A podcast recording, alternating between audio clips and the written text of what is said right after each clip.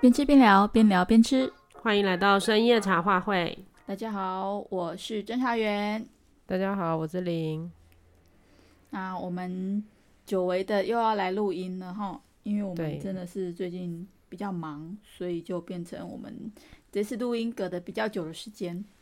对啊，很久没有录音了，有点不习惯。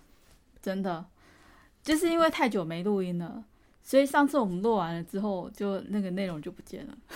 对，其实我们现在是录第二次，第二次，对对，同 同一集的第二第二次这样。对对对，所以我们要重新再燃烧一下热情。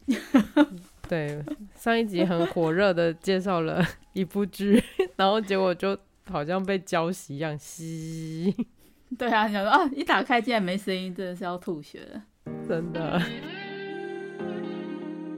今天我们是要跟大家介绍一部陆剧，因为我这阵子都在看陆剧啊，嗯、不好意思哈，都在看陆剧。对，你都看得很认真呢，我看超认真的耶，真的。我每次看你的笔记，我都觉得很惊人。怎么会能看那么多？是不是？不是，怎么可以看那么细这样子？我看那么细啊、哦？对对对对对。觉得很佩服的哦，就是我也不知道，我就会觉得好像最近看的一些戏里面，都会从里面得到一些感想。嗯，然后你敢想，如果你没有把它写下来，它可能就这样子就过去了。这样，其实还是有很多剧我敢想来不及写，就是看了之后觉得还蛮不错的，希望我之后还是有时间可以把它写下来，这样。嗯，我真的超佩服你。嗯、那我们赶快来听一下《侦查员》这一部录制的心得。我们先介绍一下好了。好的，好的。哎、欸，我们这一部呢，算是我们精挑细选几部，就是我最近的爱剧里面呢，想要先放来第一部跟大家介绍的。嗯，这一部叫做《爱情而已》，它是今年上的戏。好、嗯，其实觉得陆剧哦，最近我会蛮喜欢看，原原因是因为我觉得他们。会加了蛮多职场题材或者是运动的题材，嗯，那这一部《爱情而已》是算今年我看到的觉得还不错的运动题材的这一部戏呢。它就是男主角是羽球转网球的选手，然后女主角呢，她是在一个运动用品公司里面，原来她是一个总经理的特助，嗯，然后后来就是离开公司之后。进去一个呃网球俱乐部之后，然后把这个网球俱乐部做起来，这样子的一个经理人的角色，这样子。嗯，对啊，我我觉得其实最近我会蛮喜欢看这些就是运动题材或是职场题材的剧啊，是因为我觉得呃男女主角他们不是只是在谈恋爱而已。就是如果是职场剧，他们就是认真，真的蛮认真在上班。然后像这个运动剧里面，其实可以看到吴磊，他确实为了要要演好这个角色，他也花了很多时间在练网球。嗯，对，哦，对，没跟大家讲，男主角是吴磊，女主角叫做周雨彤。对，吴磊，我之前对他的印象其实还停留在《琅琊榜》里面的飞流。他其实长大成人之后呢，成年之后演的戏，其实我没有特别看过。嗯，对，什么之前有那个烈火如歌哦，那叫什么？烈火如刀是不是？烈火如歌就是跟那个迪丽热巴的那一出，就阿斯勒损那一部我没看。嗯，然后最近一部是《星汉灿烂》，刚好是在这个《爱情而已》之前播出，但是那是古装剧这样。嗯，对，所以我对他其他的戏剧演出其实没有特别多的印象。嗯，对，然后周雨彤就更不用讲了。周雨彤这个演员，我基基本上我没有看过他的戏，《爱情而已》是第一部，但是他在里面诠释的角色的方式跟表演的方法，我会觉得很贴合角色，会让我觉得哦，对对对，戏里面这个梁友安，他就应该是像这样子的一个人。嗯，对，所以我很喜欢他在里面演的这个女主角的角色，这样子。嗯，对。嗯，然后他们里面也是姐弟恋嘛，里面他们其实相差了十岁，嗯，因为吴磊在里面是二十二岁嘛。嗯，然后女主角梁友安已经三十二岁了，毕竟她是一个当一个特助的人，他也不可能就是年纪轻轻的就就当一个特助这样。对，所以我觉得当时我在看这出戏之前，就我觉得对我来讲，呃，我最喜欢的姐弟恋情节跟组合，应该是《理智派生活》里面的齐晓跟沈若欣，就是呃王鹤棣跟秦岚演的这部戏也是蛮好看的，我记得在 Netflix 也有。嗯，对，对，我记得你很认真的跟我推荐过这部戏。对对对，这部戏他们就是在讲那个车子的产业，所以我觉得也是还蛮不错看的这样。然后所以现在宋山川哈，就是跟这个梁友安就后来居上了，已经把这个组合哈往后推了哈。现在目前姐弟恋姐弟恋的排行榜里面的第一名是宋山川跟梁友安这样子。算你厉害，对 我自己的排行榜。好，那你可以说一下他他他大概讲什么，然后吸引你吗？赶快跟我们安利一下。好，我们刚刚这部戏呢，我会喜欢的原因啊、呃，除了刚刚说的，说我们这个是这样运动题材嘛，吼，然后呃之外，我觉得他这部戏里面，其实在处理。呃，人际关系上面的一些方式啊，就是导演他在导这部戏的时候，他给的分镜，然后画面跟节奏感，我觉得都非常的好。然后这部戏里面，他也不会说有一个真正的坏人，然后让你坏得牙痒痒的，因为其实每个人的角色，在自己的人生路上，其实都是非常认真在看待的。所以他有时候，我觉得他只是，嗯、呃。可能我们还认不太认识这个角色，或者是我们可能跟这个角色只是嗯气场不合这样子，但是其实基本上这些角色里面呈现出来的，其实他们都没有都没有恶意，只是他们只是多更多的为自己着想而已这样子，或者是他们其实只是害怕自己受伤害这样，嗯，对，所以比如说他们里面有几个角色，我就举个例子好了，嗯，比如说是那个梁友安的同父异母的妹妹。因为他爸爸后来跟他妈妈离婚了之后又再婚了，就是再婚之后生的妹妹这样子。嗯，那原先我以为她只是一个很虚荣、想要赚快钱、赚流量的女孩，因为她在剧里面其实一开始是一个直播主这样子。嗯，可是呢，却在后面的一些转折里面，发现她看待人生的态度啊，其实不是我我一开始以为的那么轻浮这样。然后相反的，有时候她还。会讲出一些道理来，在他有时候受到委屈的时候，他也会去反击这样子。嗯，对。然后或者是呃梁友安他的主管，原来的主管就是那个总经理，看起来很成功又很有阅历，然后就是你要一个像是一个智慧的成年人。嗯。但是他在处理就是梁永安离职，好，然后去了这个网球俱乐部之后。然后还有他自己跟他太太和他儿子的关系的时候啊，反而会觉得他很像是一个好像刷不到存在感而在闹别扭的青少年。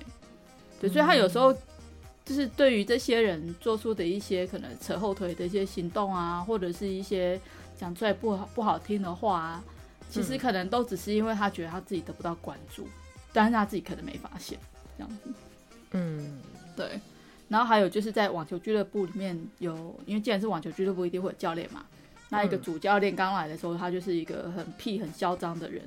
可是没想到，其实他的反差萌还蛮大的。后面他，你就会发现他其实并不是我们想看到的那样子，是一个很很张扬、跋扈的角色，这样其实还蛮有趣的。所以我觉得今天他想要跟想要跟大家，就是可能分三个部分，我们来介绍这一部戏好了，因为。既然它叫爱情而已嘛，所以我们一定会先讲它爱情。那这个爱情呢，其实在剧里面有三条线，一条就是主角宋山川嘛，跟梁友安。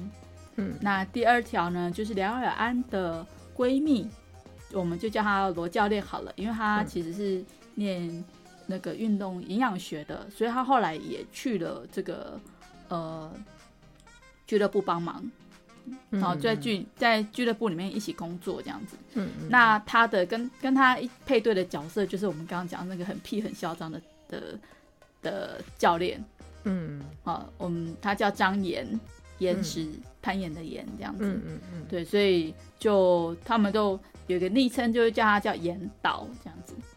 然后第三条爱情线就是梁永安的妹妹，叫梁桃，桃子的桃，然后跟呃梁永安老板的儿子叫蒋娇娇，娇是那个烧焦的焦哦，二娇，嗯、所以他们的一个昵称就叫他二娇这样子哈，所以就是梁条跟二娇，戏里面三条爱情线都不会让我想要快转，我觉得这还蛮难得的，有时候就是真的除了主线之外，你副线 CP。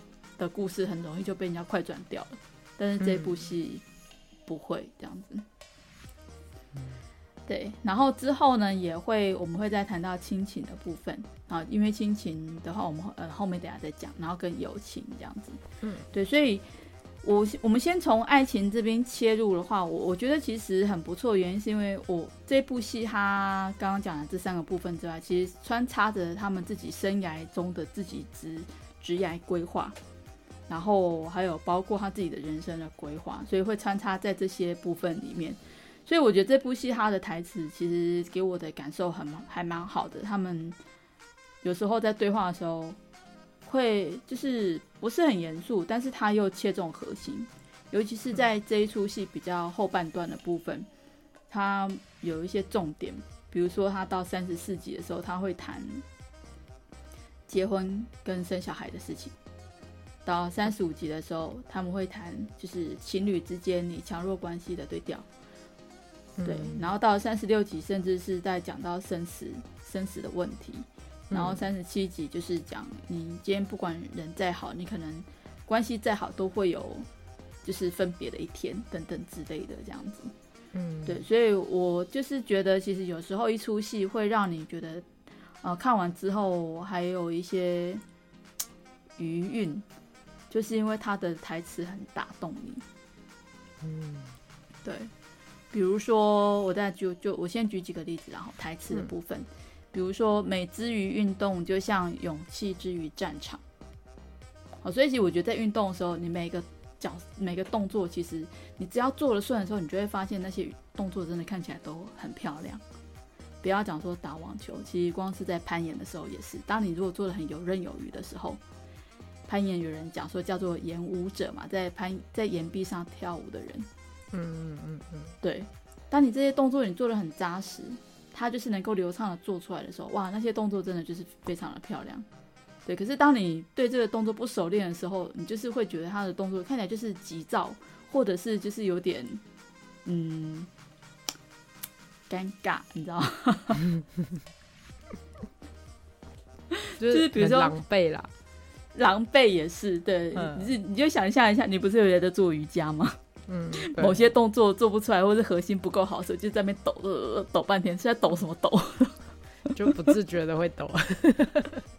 对，可是为什么就是有些人他能够把这些动作做的这么的流畅顺畅这样子，对吗？啊，所以当他们能够达到这个境界的时候，你就可以发现，对他的这个。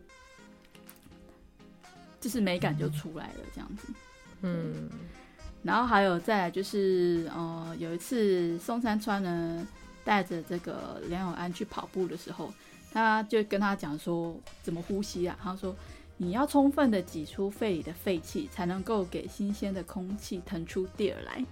嗯，那我觉得这句话其实不止用在运动的呼吸调节上，我觉得用在我们自己的人生态度上面，其实也是。你如果积压了太多负面情绪在你自己的就是脑子里，那你其实就很难把一些比较好的态度放进来，就是转换出去这样子。嗯，对对对，所以我觉得他这一句虽然只是很简单的跟你讲呼吸，可是实际上也是在点醒你，你的人生态度其实也应该要像这个样子。嗯，对。但应该只有你被点醒吗？嗯，真的吗？不是，我就是说，看的这么细的话，才能够像你这样想到这些的。哦，这是为什么呢？我举个例子好了，然后，嗯，就是我们公司最近发生的事情。嗯，那因为我们公司有一个业务，他前一阵子他说他有交护照给我们，嗯，然后但是我们其实同事这里并没有收到，所以他就跟他说：“哎、嗯，我们这里没有这几个客人的护照。”哎。嗯，然后这个业务就非常的生气，嗯，他就开始就是就讲说，哎，你们做事真的很不仔细耶，这怎么可以这么不专业呢？我东西明明就交给你们了，为什么你们都没有收好？嗯，然后我同事就一头雾水，因为你东西如果交给我们，我们其实要做检查，还要做记录、登记什么什么之类的。嗯，所以比如说像我这种视觉型的人，好了，嗯，我只要看过名字，我基本上我就会对这个名字有印象，不要说非常记得，嗯，一定会有印象。嗯，那我同事就说，但是我就对他讲的这几个名字没有什么印象，你知道吗？嗯，然后所以他就想说，算了，他既然这么坚持，那我们就开始。翻箱倒柜的开始找，你知道吗？就我们他的办公桌、他的抽屉，然后我的各每个人的抽屉这边全部都找，然后包括我们会放护照的，就是保险柜那边也全部都去找了一遍，然后就跟他讲说，我们这边还是找不到，那呃，你要不要回去你自己家里面也找找看？他就突然间就爆气了，然后就觉得说，哎、嗯。欸我东西都给你们了，我记得非常的清楚。我就是从客户客人那边收回来之后，我就立刻拿来给你们了。为什么还要叫我回去找？嗯，他就觉得说他不会犯错，因为他有做记录这样子。嗯嗯。然后结果我们就是觉得说啊，那如果是这样的话，我们最坏的打算就是，那我们就只能请客人重新办理护照，这是我们能够解决这件事最坏的方法了。这样子。嗯嗯嗯。然后他就又爆气了。他就说：“你要我怎么去跟客人开口？你们把护照弄不见，然后还要叫他去重办，嗯、不行，这样子你们要找出来，这样。嗯，那我就想说，那万一找不到呢？我们也要想一个最差的方法。你不能说就是你又不去找，你你自己不回家找，嗯、然后我们这里找不到，你还不让我们去办护照。嗯嗯嗯，那你到底要不要让客人出去？你懂那个意思，对，不对？对啊，就觉得很奇怪。没有要处理事情，就是情绪先行的。对对对对对。”然后最后我就是看我同事已经被他这样撸到不行了，我就过去跟他讲，我就说，姐姐，我们不是要责备谁，或是说追究谁的责任的意思，我们只是想要先解决这件事情。那我们这边我们已经尽力在找了，我们会继续找，好，我们会继续找。嗯、那我们想说双管齐下，你也帮我们个忙，你回家。再从回忆一下，你跟客人碰面之后走过了哪些地方，放可有可能放过哪些地方？可能包包的夹层里，可能车子的缝，好、哦，什么地方，或是家里的抽屉，你再帮我们再看一遍。对，那真的最最差、最差、最不行的情况，我们要来解决这个问题，才有可能会请客人重新办护照，这样子。嗯、然后他就他就一直讲说什么，反正他记得很清楚，他已经少找。就是已经东西给我们，他为什么要回去找？他不愿意回去找，然后他就说要去找我们的副总，就是投诉我们这样子。嗯嗯。然后他一讲出这句话，我就跟他讲说：“哦，好吧，副总的办公室在那边，你请。”这样子，我就他就进去了。进去了之后呢，他就开始就歇斯底里开始抱怨，抱怨完了之后，他就就是哽咽着就出去了，这样子。还还要？就是他可能。对对对，他可能真的觉得很委屈吧。他明明自己都已经做好的事情，然后结果是我们捅了他一刀这样子。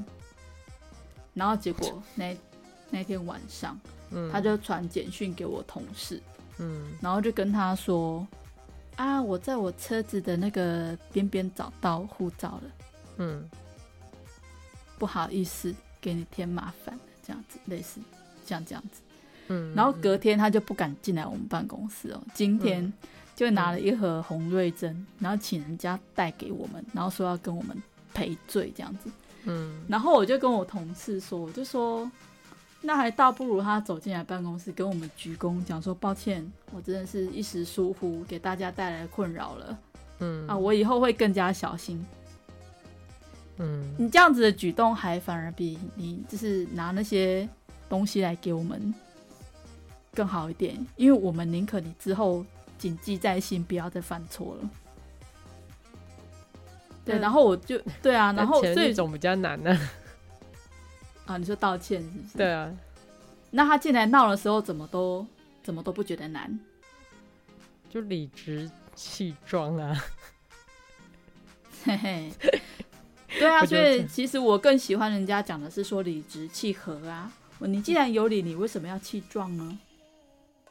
就大部分的人性吧，是不是？对啊，所以我就会觉得他就是给我们的感觉就是他其实就是 肺里面就是他的废气太多了，你知道吗？嗯，一直在里面，他就会觉得说都是都是别人的错，都是别人的错，我都没错。嗯，这样，对，不检讨自己。然后，当然，我同事也是，也是，也是在讲，就是说，另外的其他的同事没有出来去劝他的人，看到他今天带来的东西，嗯、然后就急忙忙的，就是也是去拿几个，好像没自己没拿到，很吃亏的样子，这样。然后我就跟我另外那些同事讲，我就就是很介意的那个同事，我就跟他说，你也不用想太多了，反正不拿我也不吃亏。嗯，那他如果觉得说他。他没拿到，那他很吃亏。他这样的心态对他来讲就会累积很多负面的情绪。嗯，那这那就是他自己的事情。但是对我们来讲，我们不会啊，因为我们就本来就没有打算要拿他的小恩小惠啊。啊，他就算送来了，我没拿到，我也不会觉得怎么样啊。嗯，对，因为我们要的不是这些东西。对啊，对啊，对啊。但我觉得很妙哎，是不是？对啊，所以你就是常常你的。周遭就是会碰到这种莫名其妙的东西啊，啊，可是因为你莫名其妙的人太多了，所以如果你要常常跟他计较的话，你就会在自己的身体里面积太多废气。啊，我觉得这个是不必要的。嗯，对，所以我才会觉得，嗯，其实他们里面有一些台词，是还蛮不错的。嗯，还蛮有意思的。对啊，而且他其实在，在呃，我们刚刚讲说就是。爱情线嘛，所以那爱情当然你就是逃脱不了，就是关系关系的部分。像我们刚刚讲说强强弱关系嘛，因为其实后来他们两个在一起之后，嗯，一直以来，因为梁永安他都是一个比较算是比较成熟的角色，嗯，毕竟他也在职场打滚了这么久，对不对？嗯，又当了一个办公室的，就是总经理的特助，嗯。然后，所以他很多事情，其实当初他为什么会离开公司去去，呃，去那个俱乐部，是因为他呃觉得他在一直做特助，没有升迁的管道，嗯，就做到顶了，嗯，特助再上去，你也不可能变成总经理，嗯，那所以他其实当初他是想要跟他老板说，他要转部门，转去业务部或者什么之类，但是他老板不愿意。因为这个人这么好用，我去哪里再找一找下一个人也是这么好用的。嗯嗯嗯，对，所以他就是挡了他的嗯人生职涯吧，职涯的规划。因为不可能每个人到这边他就满意的。虽然他工作真的很棒，因为他们一开始其实这部戏一开始的时候啊，他们两个会相遇，是因为呃梁有安他们公司就是赞助了一个马拉松。嗯，那这个马拉松他们在进行的时候，他们可能会需要一些领跑员，就是拿来做配速用的，所以他们有真、嗯、有去请几个人来担任这个角色。那宋三川是其中一个人，嗯，对。然后他们公司因为有赞助的缘故，所以他们当然也会希望说，最后他们公司如果要去颁奖的话，哈，嗯，颁给前几名的人。能够是他们自己赞助到的选手或是什么之类的，当然是最好的嘛，对不对？嗯嗯、我不可能把我自己我自己公司，然后也有赞助，然后还去颁奖给别人，那个感觉感受就不好。这样，嗯，那因为同一场马拉松比赛，其实有两家公司都在都有赞助，所以梁友安他其实在这个比赛进行之前，他自己有去做过一些研究，看过哪一些选手、嗯、可能之前曾经比赛。的呃成绩还不错，但是还不是到顶尖的，嗯、对，他觉得他们很有潜力，因为其实真的有很多比较有名气的选手，嗯、可能搞不好人家就已经有赞助，他也不屑你的赞助了这样子，所以他就必须要去发发掘这些有潜力的选手，嗯、那他的眼光也很好，他就挑选到了三个选手，这三个选手后来他们都有上台领奖，嗯，对，所以他其实就是。看人的眼光就是其实还蛮准的，这样。嗯，对，所以他当时公司呢，呃，也有想说要在产品线上面再继续找一些，呃，他们叫叫这些有潜力的选手叫 underdog，只要找一些 underdog 选手，然后来担任这个代言人，因为他们还没有名气，所以他们不会开太高的价嘛。嗯，那而且因为他们这些选手呢，因为还没有人赞助他们的比赛经费嘛。所以他们如果想要出去比赛的话，嗯、只要有人赞助他们，基本上都会很乐意接受的。嗯，基本上对，因为你一个选手要出去比赛是要花很多钱的。对啊，对啊，对，训练费啊，然后或是出去的差旅费等等之类的这些东西都是很花钱的。嗯，对。然后，所以他当时呢，公司就是想要开发羽球这一块，嗯，啊就叫他去找找几个 underdog 选手，然后再来挑选这样。那他去了这个羽球场馆里面，又再一次看到了宋山川这样。然后我想说，哦，你原来是个羽球选手啊，这样。那他当时其实跟宋山川，他也觉得说宋山川打球其实打得很不错，他觉得他很适合这样。但是很奇怪的是，宋山川他即使打球打得很不错，但是他的成绩并不好，因为他每次只要跟人家打到十八分，如果是平分十八比十八的情况之下被追上来了，嗯，那他就会在那个时候打不下去，就会失败了，心心里就没办法控制好这样子，嗯，对，他有一个心魔在，他如果没有一开始就打赢，那他后面他就几乎赢不了了。嗯，对对，然后他的队友们也都知道这件事情，所以其实他的队友也会抓着这个小辫子，然后去刺激他。嗯，对，所以当时其实呃成绩比较好的是那个是另外一个选手，但是那个选手就是感觉可能因为自己成绩好吧，所以就会比较嚣张这样子，对于宋山庄也不是一个很客气的一个态度这样。嗯。那公司他们既然要挑选手，当然会挑一个成绩明显的有有有成绩的人嘛，嗯，所以他们后来就选的那个选手。但是实际上，呃，梁永安更看好的是宋山川，只是他不知道他的问题在哪里。当他后来发现了之后呢，他有帮助他在跟这个就是他们公司选到的那个选手有一次对战的的当下。帮他在十八比十八的时候挡住了那个得分牌，因为他知道他的心魔是什么了。嗯，对，所以他就在那当下，他就是宋山川也觉得很感动，因为他让他有点像是破解了他这么久以来一直冲不过去的那那一那一步这样子。嗯，对啊，可是就在他要赢的那当下，就他的对手选手就是梁友安他们公司选的那个选手呢，就故意使绊了，你知道吗？他就。假装自己就是呃，因为要接球，然后滑倒了，然后扭伤脚，就没办法继续打了，以至于这场比赛就分不出胜负了嘛，嗯，因为没有打完。对，然后之后甚至还风度的人，对对对，然后甚至还怪罪梁梁友安他们公司的产品不好，害他滑倒了这样子。好厉害的 前托法，是不是超前托的？对。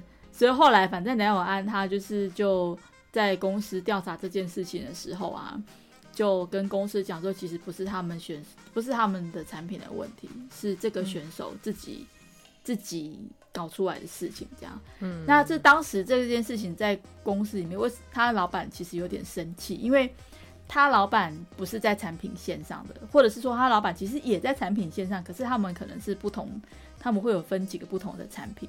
所以他们公司有两个副总经理，其实就是有一点在较劲的意味，这样子。嗯，那羽球的这个产品是另外一个总经理负责的，所以那当下因为选手是他老板选的，所以他就会觉得说，哎，你现在没有说是他产品的问题，反而说是我们选手自己人人品有问题，那你是不是有点在拆我后台的感觉啊？嗯，他就觉得梁永安，你为了要转部门，我不让你转，然后你无所不用其极，哎，这样子，然后就是跟他有点生气。那梁永安就刚好趁这个机会，就直接跟他提了辞呈，这样子就就离开公司，就想说算了，既然这个公司他没有办法让我转其他部门，那我继续待在这个公司，基本上我可能就会没有其他机会了。嗯，那大不了我就是另寻出路而已嘛。只是他当时三十二岁，其实要转公司，可能也是会，你知道吗？呃，虽然不到中年哦，但是其实三十岁要换工作，还是会蛮焦虑的啦。所以就是在他很犹豫的时候，他们公司旗下的俱乐部就是有缺经理人，当时他老板还是有跟他讲说，你既然既然不愿意回来，那你要不要试着去这个俱乐部试试看这样子？如果你要继续在这个运动圈里面的话，嗯，所以他后来就接受了这个提议之后就去了。那去了之后，其实他当下也是很，嗯，施展不开拳脚，因为他没有当过经理人，然后再加上这个俱乐部，呃，他老板的儿子就是那个蒋娇娇在里面，嗯，因为爸爸是公司的总经理嘛，所以他就有点在那个俱乐部里面是一个太子爷的的那种角色，你知道吗？大家都会奉承他这样子，嗯，对。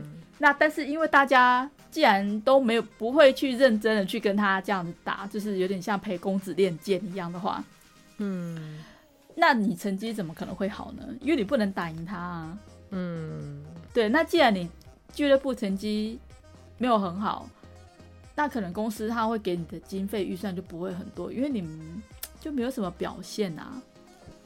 嗯，对啊，对对对，嗯，而且其实说真的，但是但是应该换个角度想啦，其实企业它本来在在经营一个球队的时候，它就不应该是以盈利作为目标的，它其实算是一个比较像是社会责任或者是一个形象的一个区块。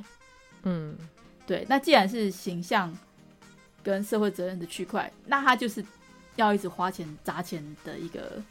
一个一个部门啊，他就不可能为你赚太多钱。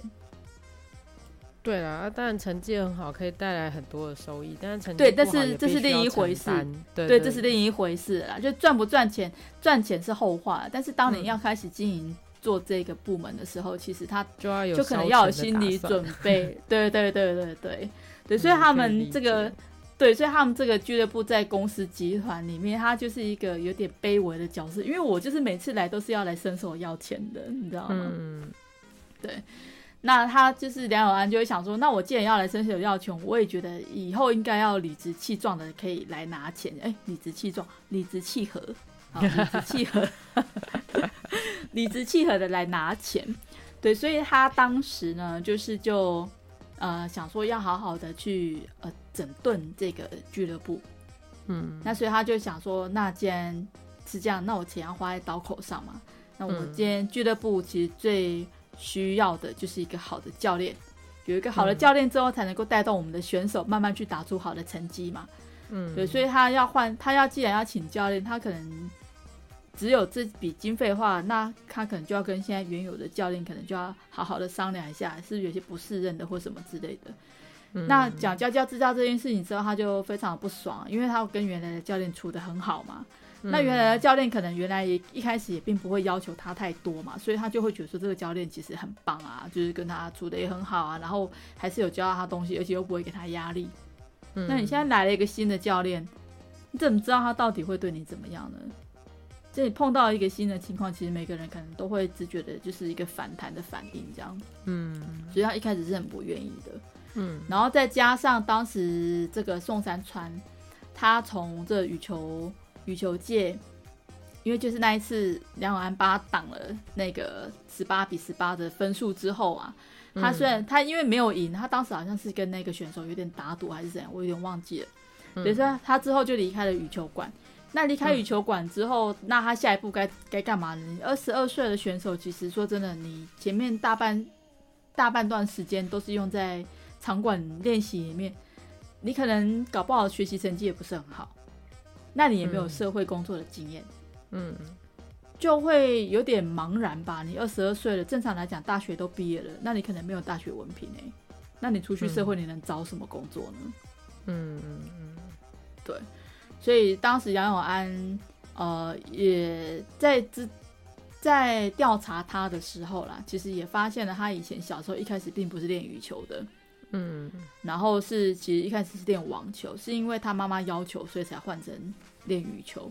所以他当他一到这个网球俱乐部的时候，他就知道说宋川川他没有就已经离开了羽球馆，他就邀请他一起去这个网球俱乐部。这样，嗯，那宋山川就也答应了。可是因为他已经离开网球太久远了，嗯，所以他就去的时候，他就主动就跟他说，嗯，他可以在就是在俱乐部里面工作打杂这样子，嗯，啊，他他在用剩余的时间去练习这样，所以他就每天就比别人早到，比别人晚走。啊，就是工作的时间，他就是认真的，可能就是整理场地啊，或是什么的这样子。嗯、那其他的时间，他就是真的就在观察教练怎么教这些球员打球姿势、基本动作什么的。然后在上班前跟下班后的这些时间，嗯、然后自己在那边非常努力、认真的练习。嗯，对。所以我觉得为什么这部戏会有时候让人家看得很热血，就是因为。你运动这件事情啊，确实本来就会让人家觉得很热血。对，我刚刚在想，那个男主角的积极态度是不是有点过度热血？有点过度热血了哈。就是呃，我觉得当然戏剧设定啦，因为我我们也可以想说，二十二岁对一个羽球选手来说年纪已经不小，但是对网球来说也是相对吃力嘛。对。然后他愿意转换跑道，然后。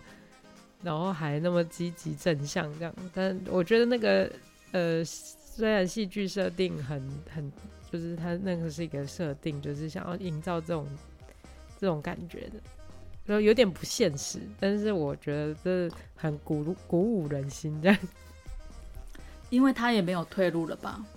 对啊，他如果现在就是现在正在就是人生迷茫的十字路口，嗯，他要么就是去就业。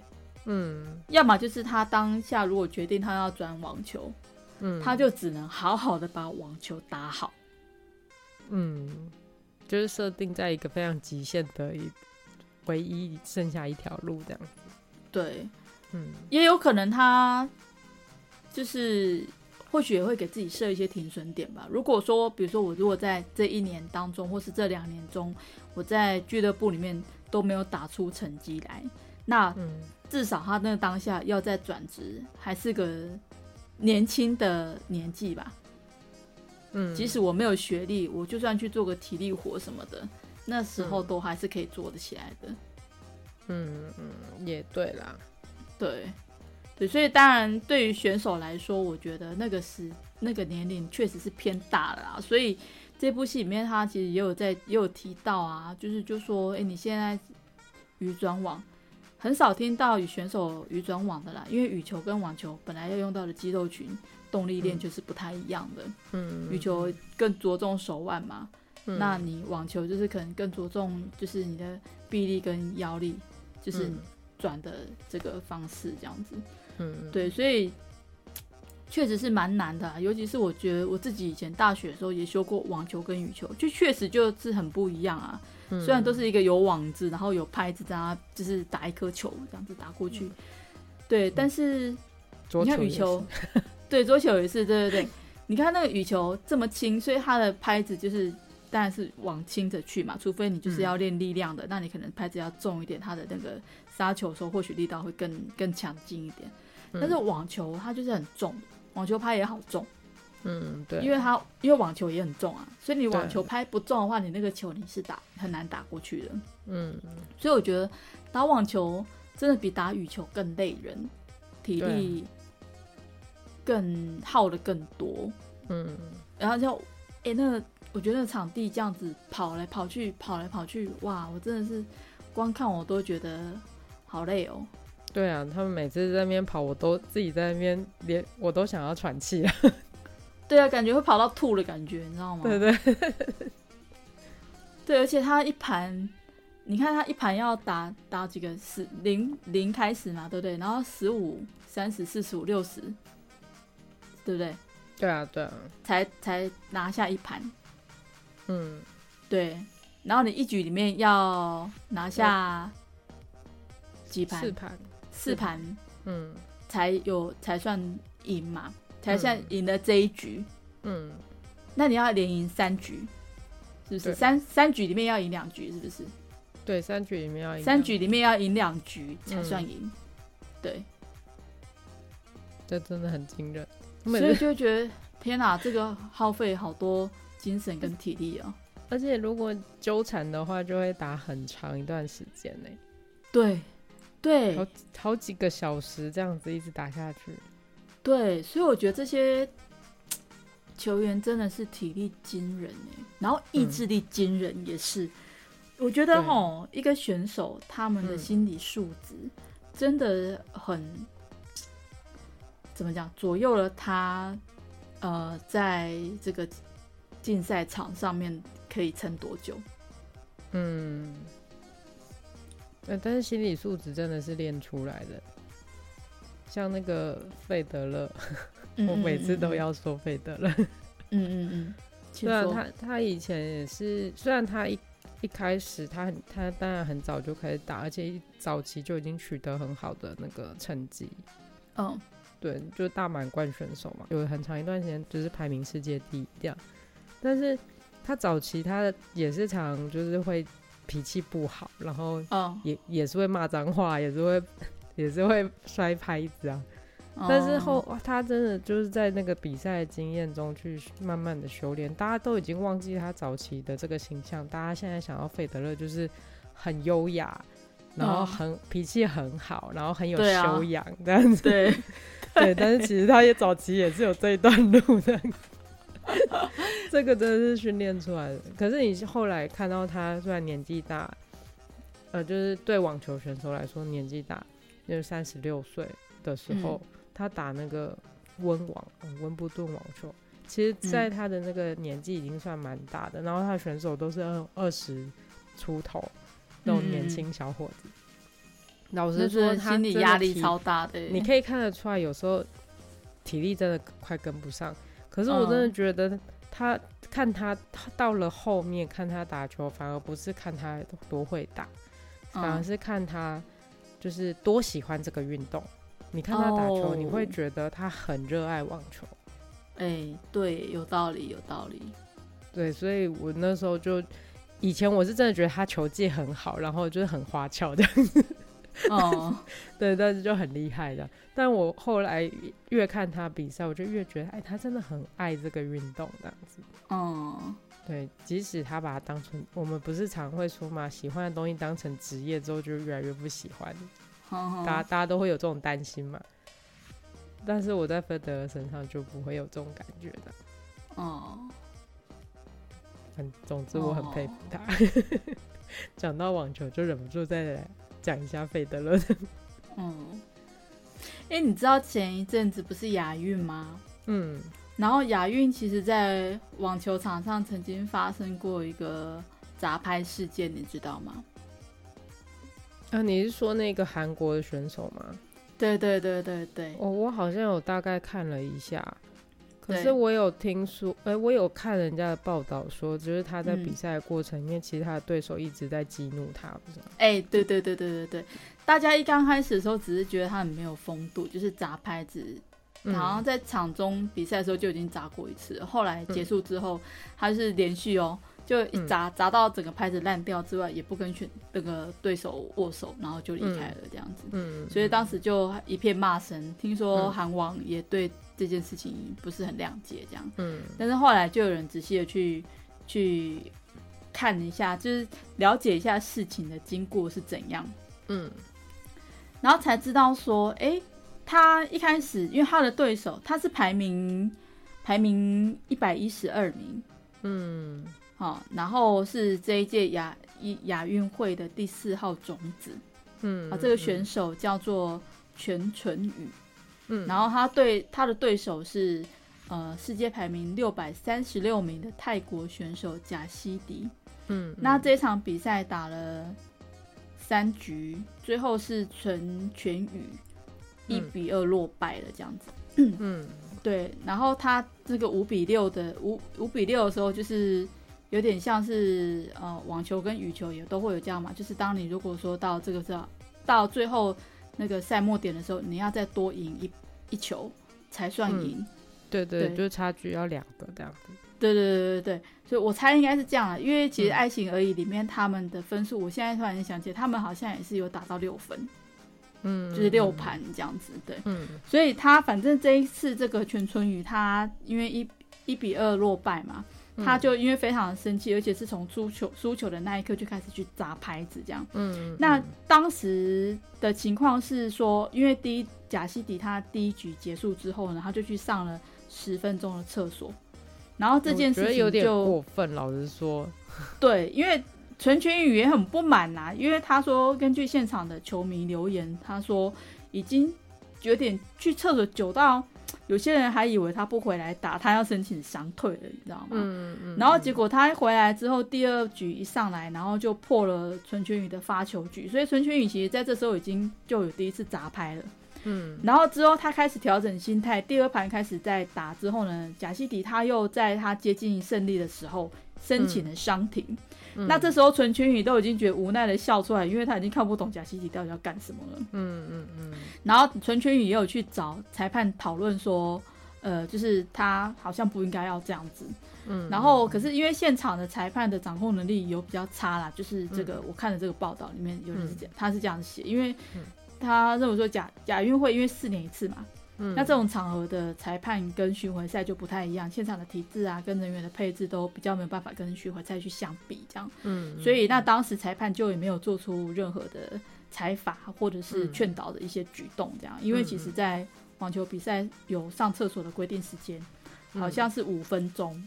然后伤停的规定是三分钟，嗯，如果超过就应该要判犯规这样。嗯，那所以他在决胜盘的时候，因为零比五落后连追了四局的时候呢，贾西迪又叫了医疗暂停，说是要按摩大腿。嗯，那这时候陈全宇就直接走过去跟贾西迪理论。嗯，那这个时候裁判都还没有做出表示哦。然后结果恢复是不行的，这个裁判怎么是不是就有点夸张了？嗯，然后结果恢复比赛之后，贾西迪就保住发球局，就拿下第二盘的胜利，这样子，第二局的胜利。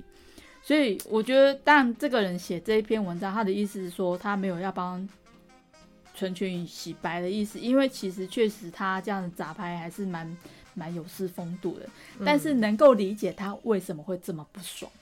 嗯。对啊，就因为其实网球真的是，诶、欸，那个心理很讲究心理素质的活动，因为他的专注力要很高，有时候对手一个什么动静啊，然后就很容易被影响。像那个乔科维奇啊，虽然是世界球王，嗯、但他就是很喜欢在那边大吼大叫。啊，其实是用一些心理战术，或者是用拖延战术。对对对，啊，他的风格就是那样，所以你要对战这个对手的时候，你就得去克服这一点。那很多人就是，哎、欸，经验不足，或者球技没有他好，或者是气势没有他强，可能就会输在这里这样。哦，对，所以我觉得你看赛场上面，哎、欸，这已经不是只要你那个技巧好就好，你那个心心理建设，对。EQ 或者是你的天，要怎么讲？你呃有没有一点就是天赋，或许也是有点蛮重要的吼。因为我觉得真的、欸，你看像这样，就是在这种比赛，因为你上场之后，没有人可以来帮你了。对，能帮的自自己的只有自己的。对，你看篮球比赛，教练还可以在旁边大吼大叫，跨北送我来暂停一下，然后全部叫过来，然后再来讲一下战术，然后之后再继续。对，网球完网球没办法 哎、欸，他就是自己一个人在那边呢、欸。对啊，然后就是自己一个人面对这个这个这个对手，然后你被破发了之后，你可能心里面就是也很沮丧，也很低气压的时候，你还是要让自己振作起来，因为你有可能你一低气压下去，后面你就赢不了了。嗯，其实，在剧里面，宋山川他也有一次，就是他因为那时候我不是讲说他在不呃俱乐部里面打工吗？嗯，然后就是都趁闲暇的时间，然后才去练球。所以当那个新的教练，就是那个张岩张教练来的时候，他其实因为气焰很嚣张嘛，大家都很不服他。嗯、然后他也觉得说啊，你们这些人都 Q 嘎啊哈，嗯，所以如果你们能够破破发我的，就是破发我，嗯、那你们才有说话的权利，这样子，嗯，类似这个意思。甚至是说，你们如果有谁能破发我，那你们就可以。在这个俱乐部的这个球队里面当队长，这样，嗯，然后结果他蒋娇娇打在这个俱乐部里面打那么久都没办法破发，结果宋山川破发了，就是来了一个菜鸟，然后结果他破发了，这样子，大家吓歪，怎么可能会有这种事？那当然他是主角，你一定会有一些主角光环啦。嗯、但是他当时有讲到说，他能够破发张岩的的球，是因为他发现了他每次要发球的时候，他会有一些动作，可能他手腕抓的角度，可能他脚脚尖对的方向是哪边，嗯、所以他就会去猜说他脚，他就会去观察他这一次脚尖是向内还是向外。那他就可以，嗯、然后手腕是朝朝朝内还是朝外，嗯、会就可以知道他下这一次这个发球，他要打的是内角还是外角的球，他就先先可以呃超前部署的，先往那个方向准备好之后移动过去，他就能够接得住他的发球这样子。嗯对。然后，所以他自己也有讲，他其实这有点像是小聪明，因为他只能做到这一步。他如果再多打几个球，他可能就接不了了，这样子。嗯、对，但是反正剧里面，呃，反正那个教练讲的也只是破发而已嘛，所以他只要能够接下来他的发球，嗯、那就就算是达到他的就是呃他的目的的，这样子，嗯、他的标准。对对对对对对对，对啊，所以我我觉得当然是呃努力练习是很重要的啦，就是每一个。基础的动作，嗯，因为就像我们刚刚前面讲，你动作要能够做的到位，嗯、你那个美感才能够做得出来。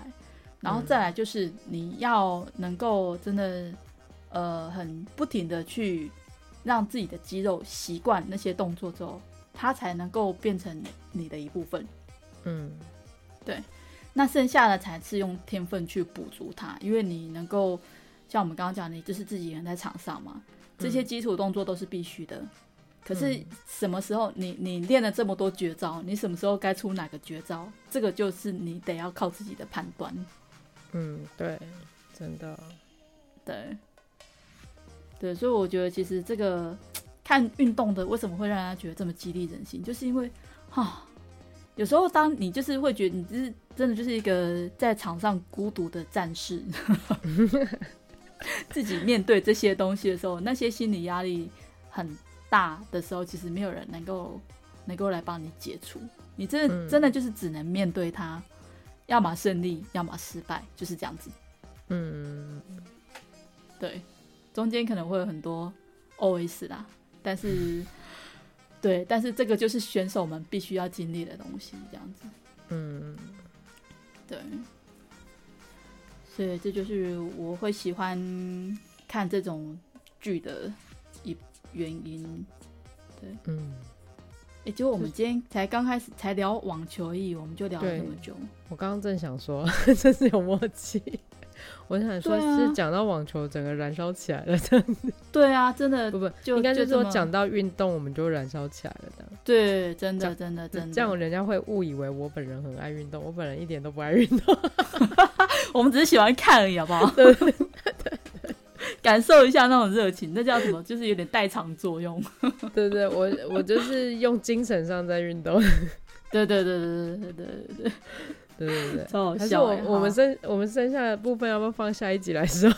可以可以可以可以可以可以可以。那我们这一集我们就先跟大家聊到这边，因为我觉得其实真的哈，运动这个东西真的非常的有趣，但是它又很枯燥哦，就是你训练的过程很枯燥，你知道吗？嗯，对。但是我也很喜欢人家讲一句话，他说就是运动绝对不会背叛你，就是你只要有做，你一定会看到成果。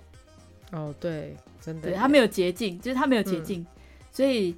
你只要努力，你一定会有收获，这样子。嗯，对，所以不管是怎样，我觉得在运动这件事情上面，可能会让人家觉得特别安心。原因就是我只要有做，我就会有收获。所以它不会一个，它不会是一个，就是让你就是呃耍小聪明啊，或者是什么样的一个地方。对，所以感觉上其实呃，它就会让你特别安心吧。哦，对。就是你觉得他永远可靠，不会背叛你。对对对对对，我我觉得其实我我们可以开一集来讲运运动这件事情，但这样真的会让人家误会我们很爱运动，爱运动。然后也没有，虽然我常常去攀岩比赛，但没有。哦，我也是运动型漫画。好，我也是去看，都是比赛的呃海景第一排。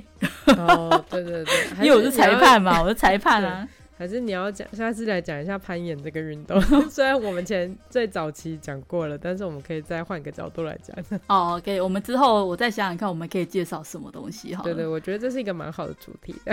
可以，可以，可以，可以。对对好，那我们今天我们就先讲，我们等这个是呃，我们刚刚讲的那三部分哈，爱情、亲情、友情，我们就留到下一集再讲了。对对对。好，那大家没讲到爱情，我们只讲运动啊。还没啊，还没啊，这很夸张，我们两个。好啊，剩下的我们就下一期来说。